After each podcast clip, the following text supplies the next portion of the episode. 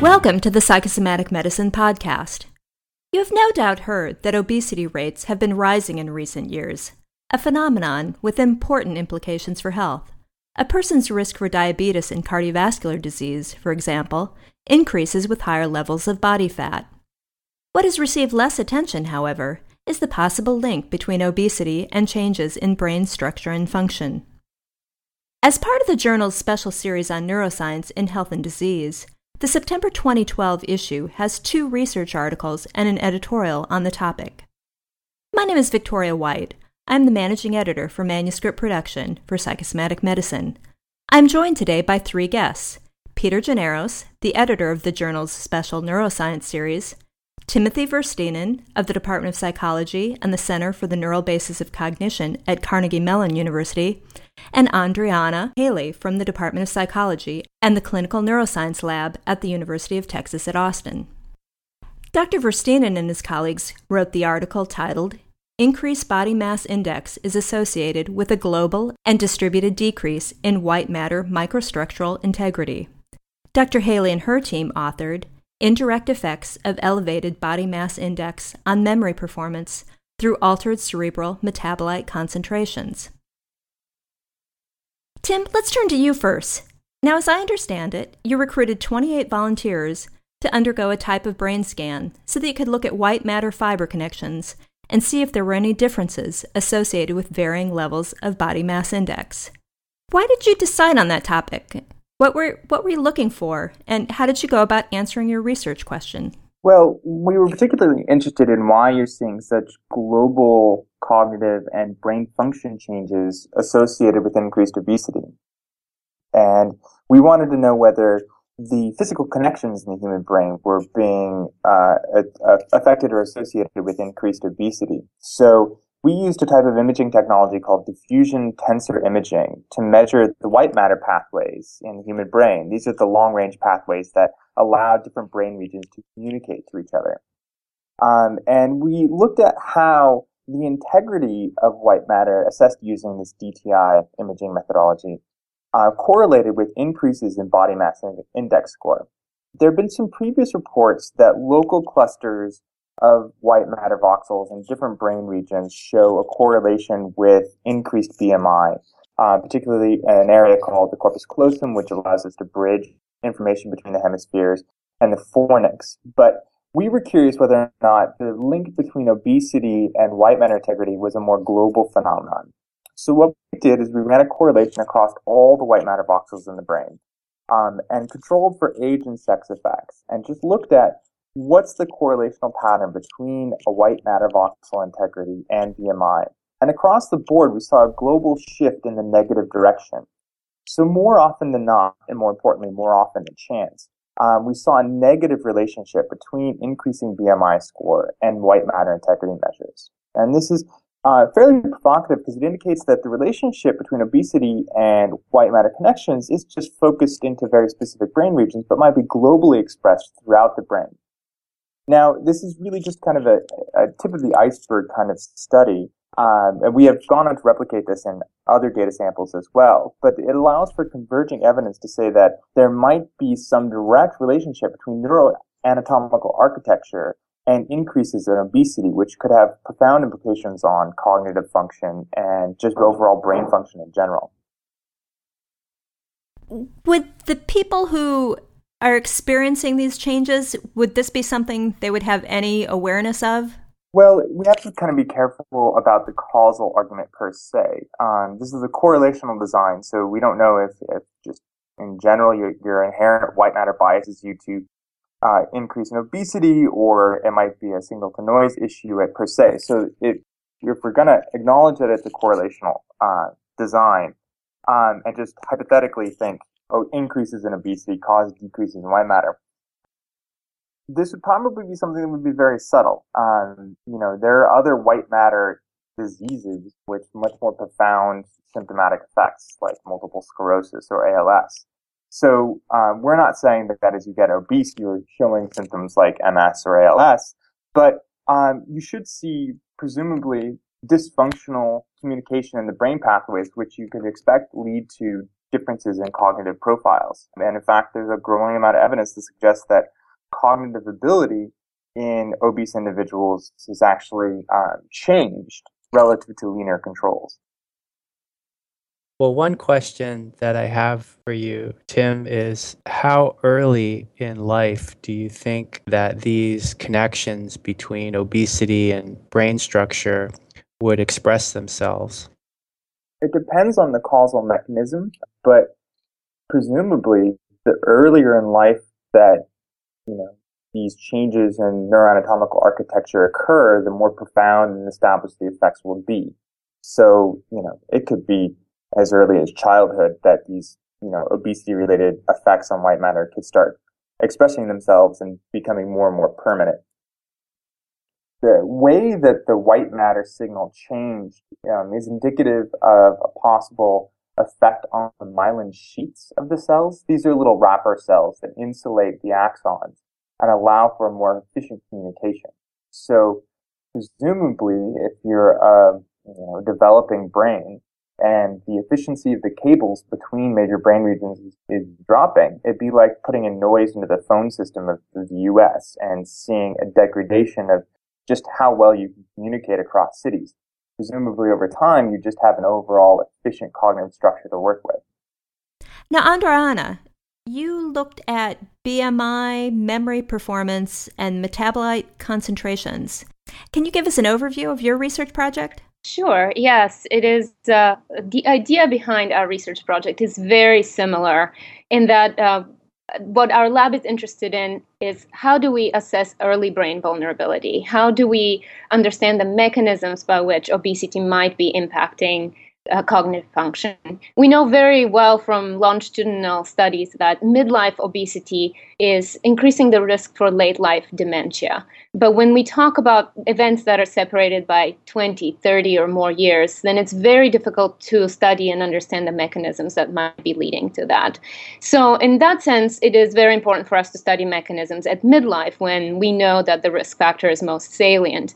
On the other hand, when we talk about cognition, studying mechanisms at midlife is very difficult because the cognitive effect of obesity at midlife is very subtle. We know that midlife obesity increases the risk for severe cognitive impairment in older age, but at midlife per se, while obese individuals may show some uh, small changes in cognitive function, they're for all intents and purposes cognitively normal.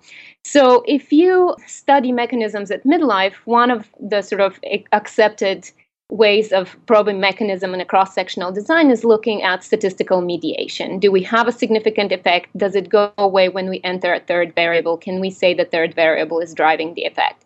But when we talk about an effect that's very subtle at midlife, we are sort of out of luck with the statistical procedures. So, what we turned to is some recent recommendations by scientists and statisticians who are proponents of examining the direct and indirect effects of different variables separately. In other words, that we can look at the indirect effect of something without require, requirement that the dependent and independent variables are significantly related. In other words, that we can look for mechanisms without requirement that obesity is related to cognitive dysfunction at the point where we're looking for the mechanism.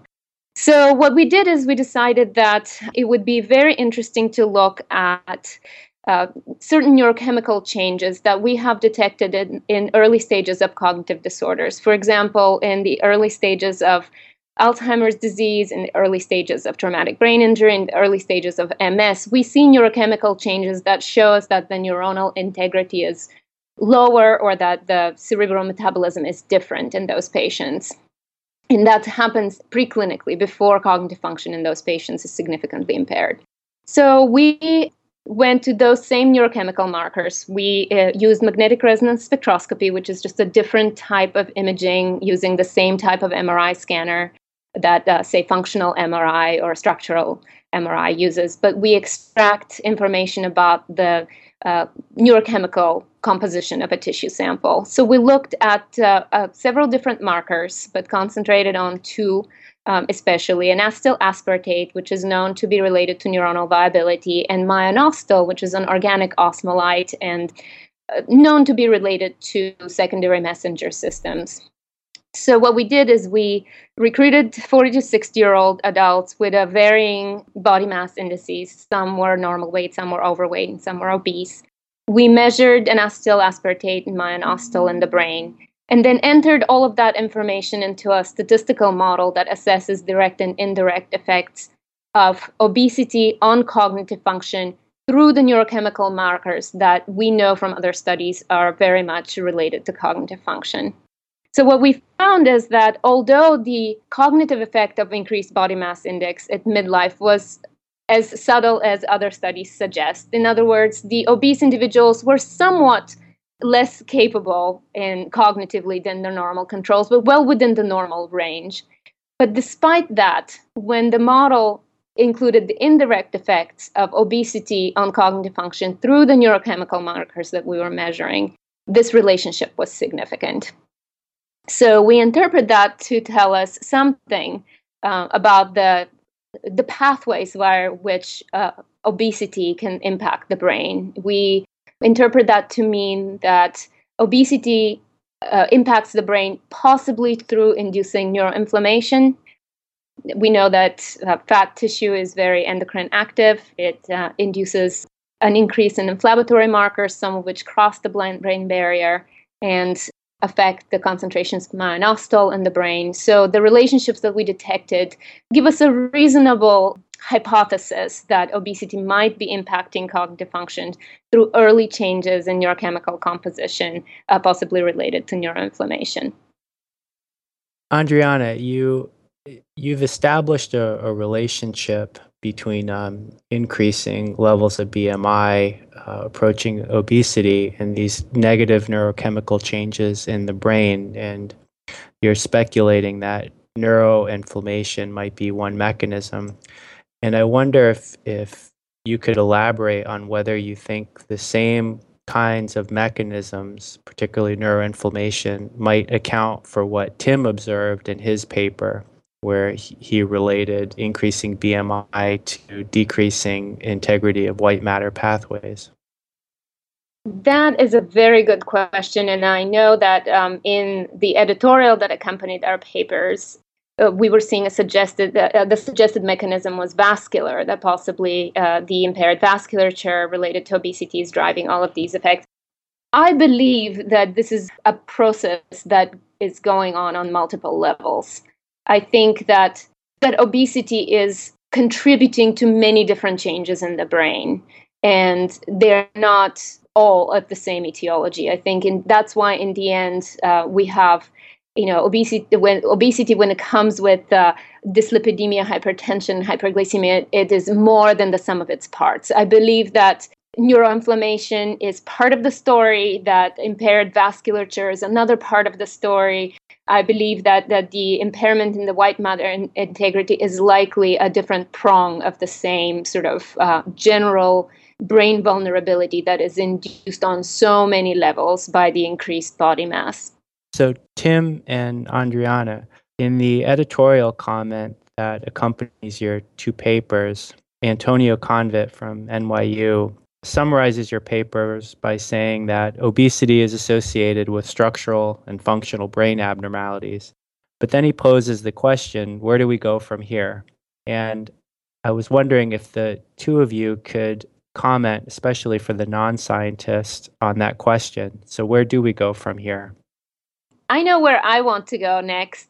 Um, I think we are now doing a very good job characterizing what we all believe is brain vulnerability in midlife. White matter integrity chemical changes um, volumetric changes. We know things are different in those people. What i would love to see is a longitudinal study that would show us whether these changes that we're characterizing at midlife are going to track these people on different cognitive trajectories? Can we identify who is going to go down the successful aging path and who is very likely to go down the dementia road? And can we then intervene early on, switching them from one trajectory to the other? That's where I would love to go next. I'd say where to go from here would also be more intervention studies on seeing how manipulatable these neural effects are when you manipulate obesity. So if there is some exercise intervention or weight loss programs that could improve white matter signal, reduce uh, inflammatory markers using spectroscopy, that kind of thing, and subsequently assist cognitive abilities like we do know that exercise can do, then that provides a really rich repertoire for not only understanding these relationships in the brain, but also providing a, a potential uh, way of intervening to improve not only physical health, but neural health, in particular older and aging adult populations. That concludes our discussion of the research by Dr. Verstynen's group and Dr. Haley's group. To read their articles and the accompanying editorial, visit the Psychosomatic Medicine website at www.psychosomaticmedicine.org.